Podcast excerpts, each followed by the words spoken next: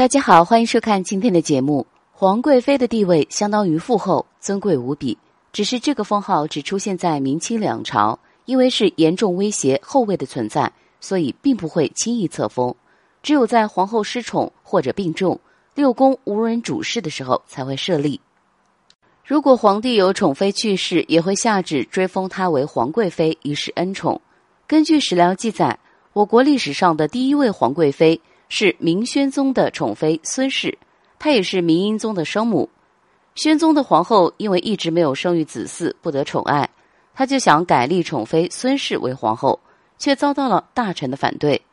当时孙氏已经是贵妃，宣宗特意下旨在她的位分前面加了一个“皇”字，以彰显她的宠爱和尊贵。明朝册封皇贵妃的人数还没有限制。到了清朝，皇后之下就只能设立一个皇贵妃了。比如顺治的皇后博尔济吉特氏不受宠，董鄂妃就被册封为皇贵妃，宠冠六宫。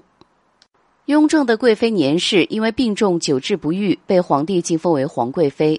乾隆的皇后富察氏去世之后，贤妃那拉氏被册封为皇贵妃，掌管六宫事宜。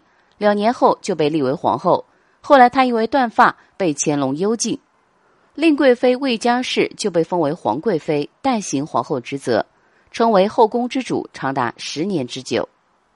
虽然皇贵妃位同父后，但封建社会的等级十分森严，嫡庶尊卑差别很大。她也必须和其他妃嫔一样，受到中宫皇后的管辖，每天按时来到皇后宫中请安问好，不能有任何僭越的行为，否则坏了规矩就要接受处罚。说不定还会因此失去皇帝的宠爱，得不偿失。